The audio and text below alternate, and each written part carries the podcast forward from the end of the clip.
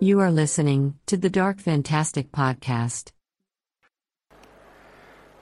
Welcome to this new episode of the Dark Fantastic Podcast, Pocket Edition, uh, which is a shorter episode but which still has all the things that you love about the podcast. In this episode, I'm gonna talk about Hitchcock, funky music, and a lot more right after this.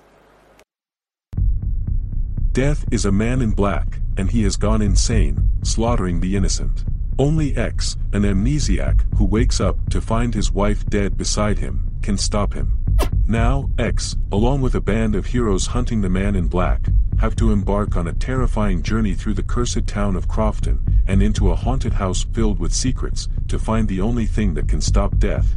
From A. Kale, the number one best-selling author of Bad Dreams. Coffin X, a terrifying novel of dark fantasy and horror. Now available on Amazon.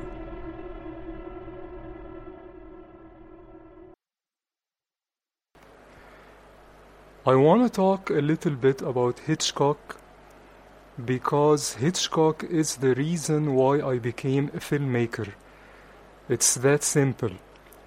Ever since seeing Psycho on television when I was a teenager, I was hooked. The music, the mood, the camera work, the horrific ending of that movie, uh, it all had a great impact on me. Um, I'd already fallen in love with movies way before that, but it was Psycho and Hitchcock that cemented the idea and made me know 100% that movies are where my heart is, basically. Because um, since I was a kid, I'd loved movies and cartoons and TV shows like MacGyver and uh, Murder She Wrote and all that stuff that you know played on TV when I was very very young and I'd always uh, loved and was always fascinated with stories and storytelling. And I always loved the idea of books and, and magazines and comic books. And I had some trouble reading when, when I was young um, so when I wanted my, my storytelling fix I, I basically went and watched movies either on television or rented movies on, on VHS or uh, went to, to see them uh, in the theater but as time went by, I discovered that of all the storytelling formats that were available to me, movies were just the thing for me. Uh, it, it just, I, I loved them. And after watching Psycho, as I mentioned, as a teenager, uh, I caught it on TV, I think uh, on cable for the first time. And after watching that, and being blown away by you know how stylish and and how loud I think uh, Hitchcock's style is. Uh, it's very high impact, and I think that's why it appeals to you know budding filmmakers uh, because his stuff is so powerful and he he's such a showy filmmaker although he's very elegant but his stuff just jumps at you in a way that sometimes you know very showy sometimes a bit more uh, you know understated but hitchcock is hitchcock and his style is just you know incomparable incomparable and you just know uh, after watching maybe a maximum of 10 minutes of any Hitchcock movie that this is Hitchcock, you know, at work. So after watching Psycho for the first time, I tried to get my hands on any Hitchcock movie I could find. Um, North by Northwest played on TCM all the time, uh, and I managed to find VHS copies of The Birds, one of my favorite Hitchcock movies, and Vertigo. Uh, I found the uh, I, I, I, tracked down a copy uh, that that I found in London uh, of Vertigo, which was the remastered version with, the uh, with the remixed soundtrack, and also that movie blew me away with its mood and its its its its gloom and it's it's you know dark psychology and the cinematography and of course the music. But it was around 10 years later that I found a couple of uh, DVD megapacks you know that these you know cheap boxes uh, that like has 20 movies, you know, uh, most of them public domain, if not all of them, uh, on DVD. And uh, I managed to track down a copy of a couple of, of these, uh, you know, mega packs. Uh, I ordered them online, and uh, one of these mega packs had many of Hitchcock's earlier films.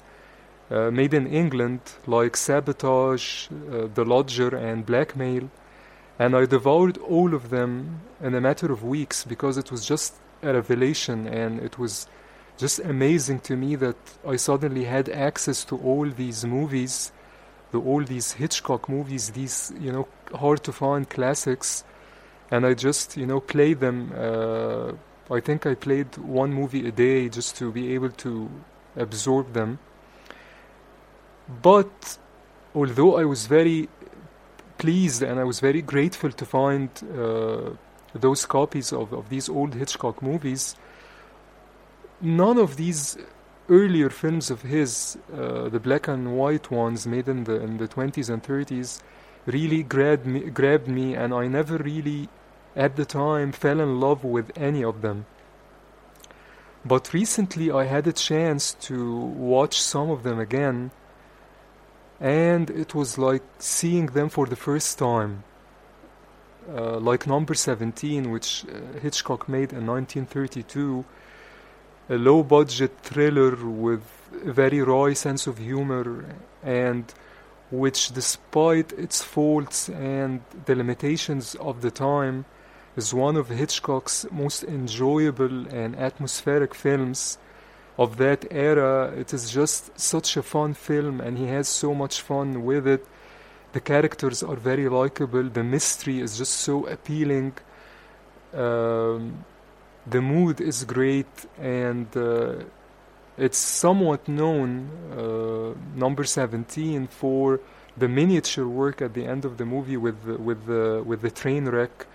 But just the whole movie is just is just really really fun and it's very short it's just over an hour. And uh, I highly recommend it for people who haven't watched it or who would like to discover you know how Hitchcock grew as a filmmaker. And I also watched The Lady Vanishes of course uh, a much more well-known uh, Hitchcock movie uh, from 1938 which I found boring and bland when I first watched it about 10 years ago, maybe a little more, but which I now find super fun and I find it very, very well made. It's a kind of proto blockbuster, you know, that has. Uh, you know, it's it's painted on a big canvas. It's like it's it's like an you know, a large scale uh, showy thriller uh, aboard the train. And it's it basically, you know, establishes the template for the big budget studio thriller that would come, you know, 10, 20 years later. Uh, but as always, Hitchcock was always a forerunner and he was always a pioneer. And it's one of the most entertaining uh, movies uh, about murders or mysteries on trains.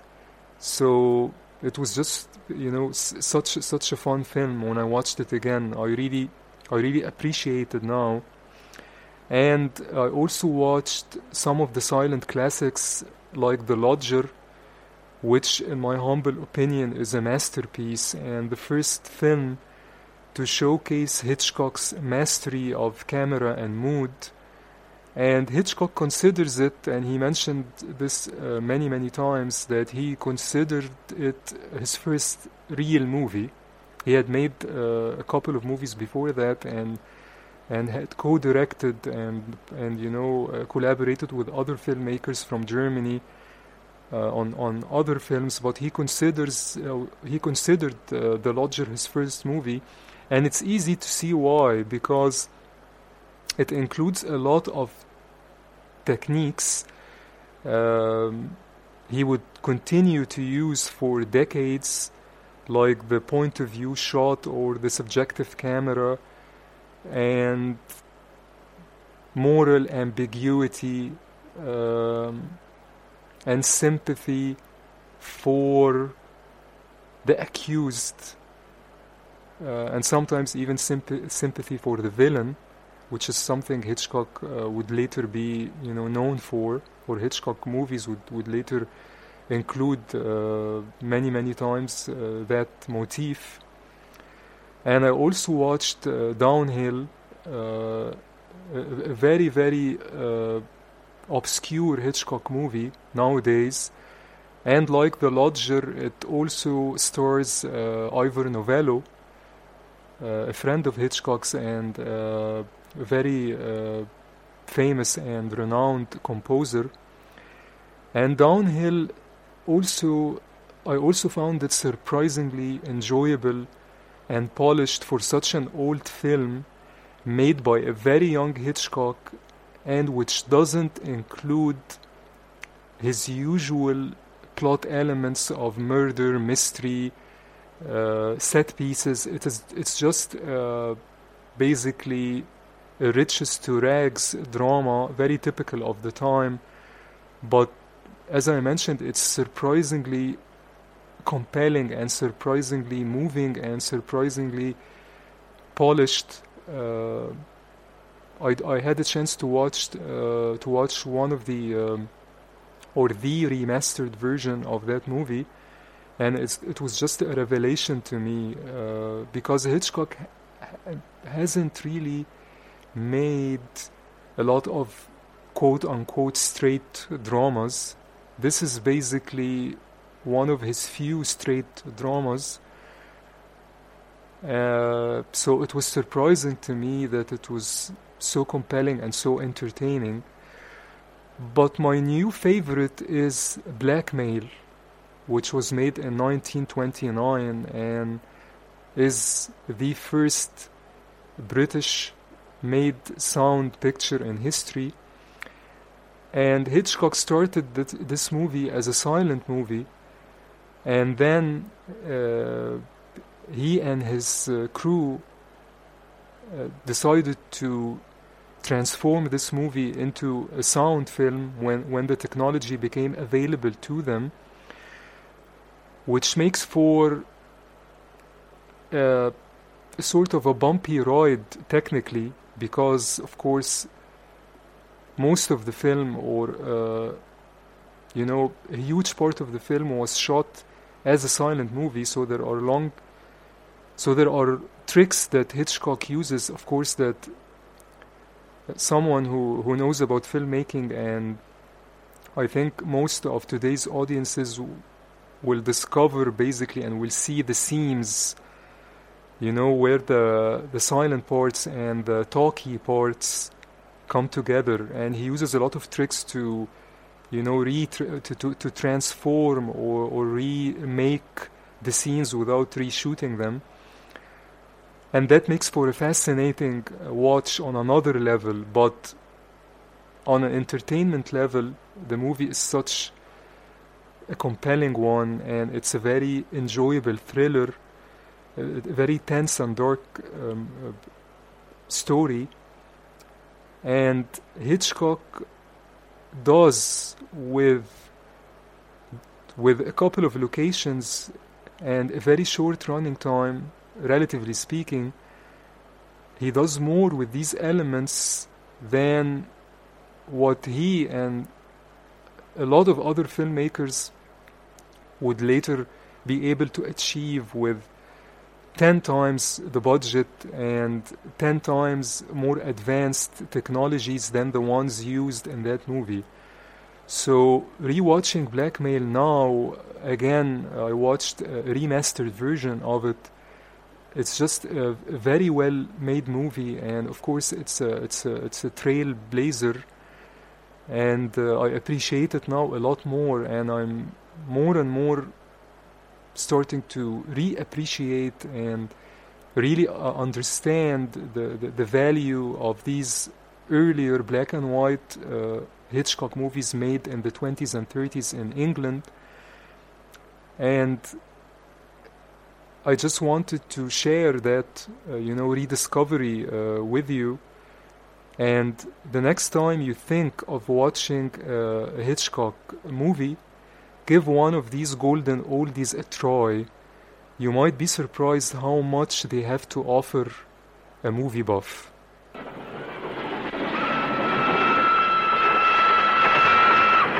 English lady, where is she? There has been no English lady here. What? There has been no English lady here. But it's ridiculous. She took me to the dining car and came back here with me. Who went and came back alone?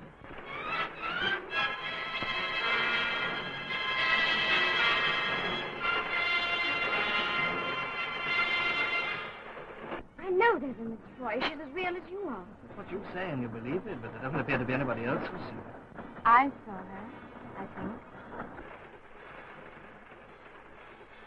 That isn't Miss Froy.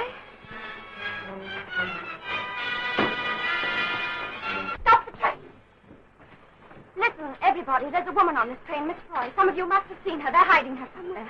Do you hear? Why don't you do something before it's too late? Please, please. I know you think I'm crazy, but I'm not. I'm not. For heaven's sake, stop this train! No, come. Leave me alone! Leave me alone! I'd like to talk a little bit about a guitarist that a lot of people don't know. Um, let me backtrack a little bit. Uh, I've been a fan of Bryan Ferry's for more than 20 years now, and ever since I discovered his music on VH1, I think 20 years ago, uh, I watched uh, the video of of Roxy Music's More Than This, and uh, it just it, I I'd never you know heard anything like like that song and that kind of music. So I fell in love with with his music, starting with with, with that song. And I spoke about uh, Bryan Ferry's music before on episode 5 of season 1 of the Dark Fantastic podcast, and you can check out that episode. I always find uh, Bryan Ferry's music to be moody, polished, and sometimes even sublime. And one of my favorite albums uh, of his is Taxi from 1993 uh, which is an album of of, uh, of covers of American songs, uh, most of them soul uh, classics like uh, "I Put a Spell on You" and "Will You Love Me Tomorrow." And Ferry's arrangements and vocals are the main reasons behind that album's, you know, magical and, and lush atmosphere. But one of the secret ingredients to the Bryan Ferry sound of that period is the the guitar work of the late great David Williams, one of the best funk and rhythm guitarists in the history of rock music. He was uh, a prolific and much sought after session musician, playing for Michael Jackson, Madonna, uh, Bryan Ferry, as I mentioned, and, and many, many others. And he has put out, uh, I think, a couple of albums uh, of, of, uh, of, of his own music. And his work with Ferry is especially good, providing Ferry's music with a muscular, groovy bass, and, and that's bass B A S E, not, not bass B A S S. Uh, and and that bass that he provides for uh, for for Ferry's music is just unforgettable and and technically very very impressive. And uh, I want to play a clip of Williams on uh, MTV's Most Wanted. I think this clip is from 1993. I'm not sure, but it's uh, but it was uh, during uh, Williams' stint on uh, on Michael Jackson's Dangerous tour. So I think it's it's it's 1993, and it was also the time when that show, uh, MTV's Most Wanted, which uh, is is a great show, and a lot of a lot of it is available now on YouTube. Uh, that show also at that time was was at, at the height of its popularity and I want to play a clip of Williams, uh, who was featured as a guest on, on that show, talking about uh, his work. Welcome to MTV's Most Wanted, friend of the stars. We have David Williams, who's on the road with Michael, and who's been with Michael Jackson for some 12 years. Yeah. How have you seen the guy change, David? Um, I haven't really seen a change. Haven't you? Not personality-wise, not at all. No. No. What, what, how did you first get into it? Were you, were you, did you have your own band or something? You know, well, I did. I had a record out called um, "Don't Hold Back."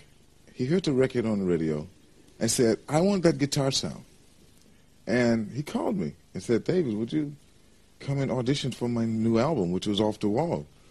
And I went, "Yeah, sure." You know, I didn't. I, I didn't think it was him for real. Of course not, no. Yeah. So, and he called, and so he told me show up at um, at uh, the studio at such a time, and I went down, and it was, and it was he and Quincy, and I was like, oh God, It really is them. Oh, it wow. really is, you know. So it was one of those. Were you lucky, but did, you, did your parents give you a guitar, you know, like Elvis when you were four? my parents something? gave me my brother. My brother gave me my first guitar when I was about eight. Wow. When I was eight years old, and nine by the time, but nine years old, I was on stage performing. It was a gift. It was, it was a natural thing, you know. It was just natural. I just did it. Let's have a look at you doing some. What, what's your, what's your favourite? Um, One of my favorites is uh, um, uh, the first thing I did. This is the first song I did. If I can play it now, it's the first song I did in the studio with Michael for my audition, for the audition? and it was "Rock with You."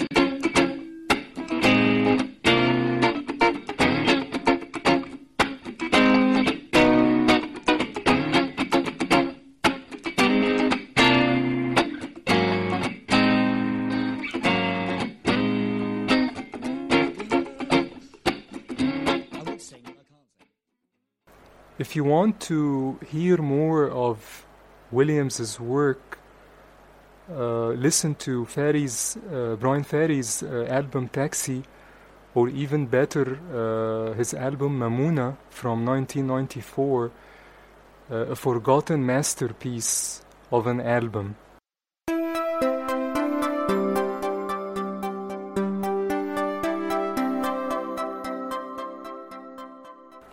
I'd like to end this episode with a clip from a live performance of Bryan Ferry's version of I Put a Spell on You. It's a terrific performance and features an amazing backing band that includes Nathan East on bass, Robin Trower on lead guitar, and the great David Williams on rhythm guitar. Thanks for listening, and please join me again for another episode.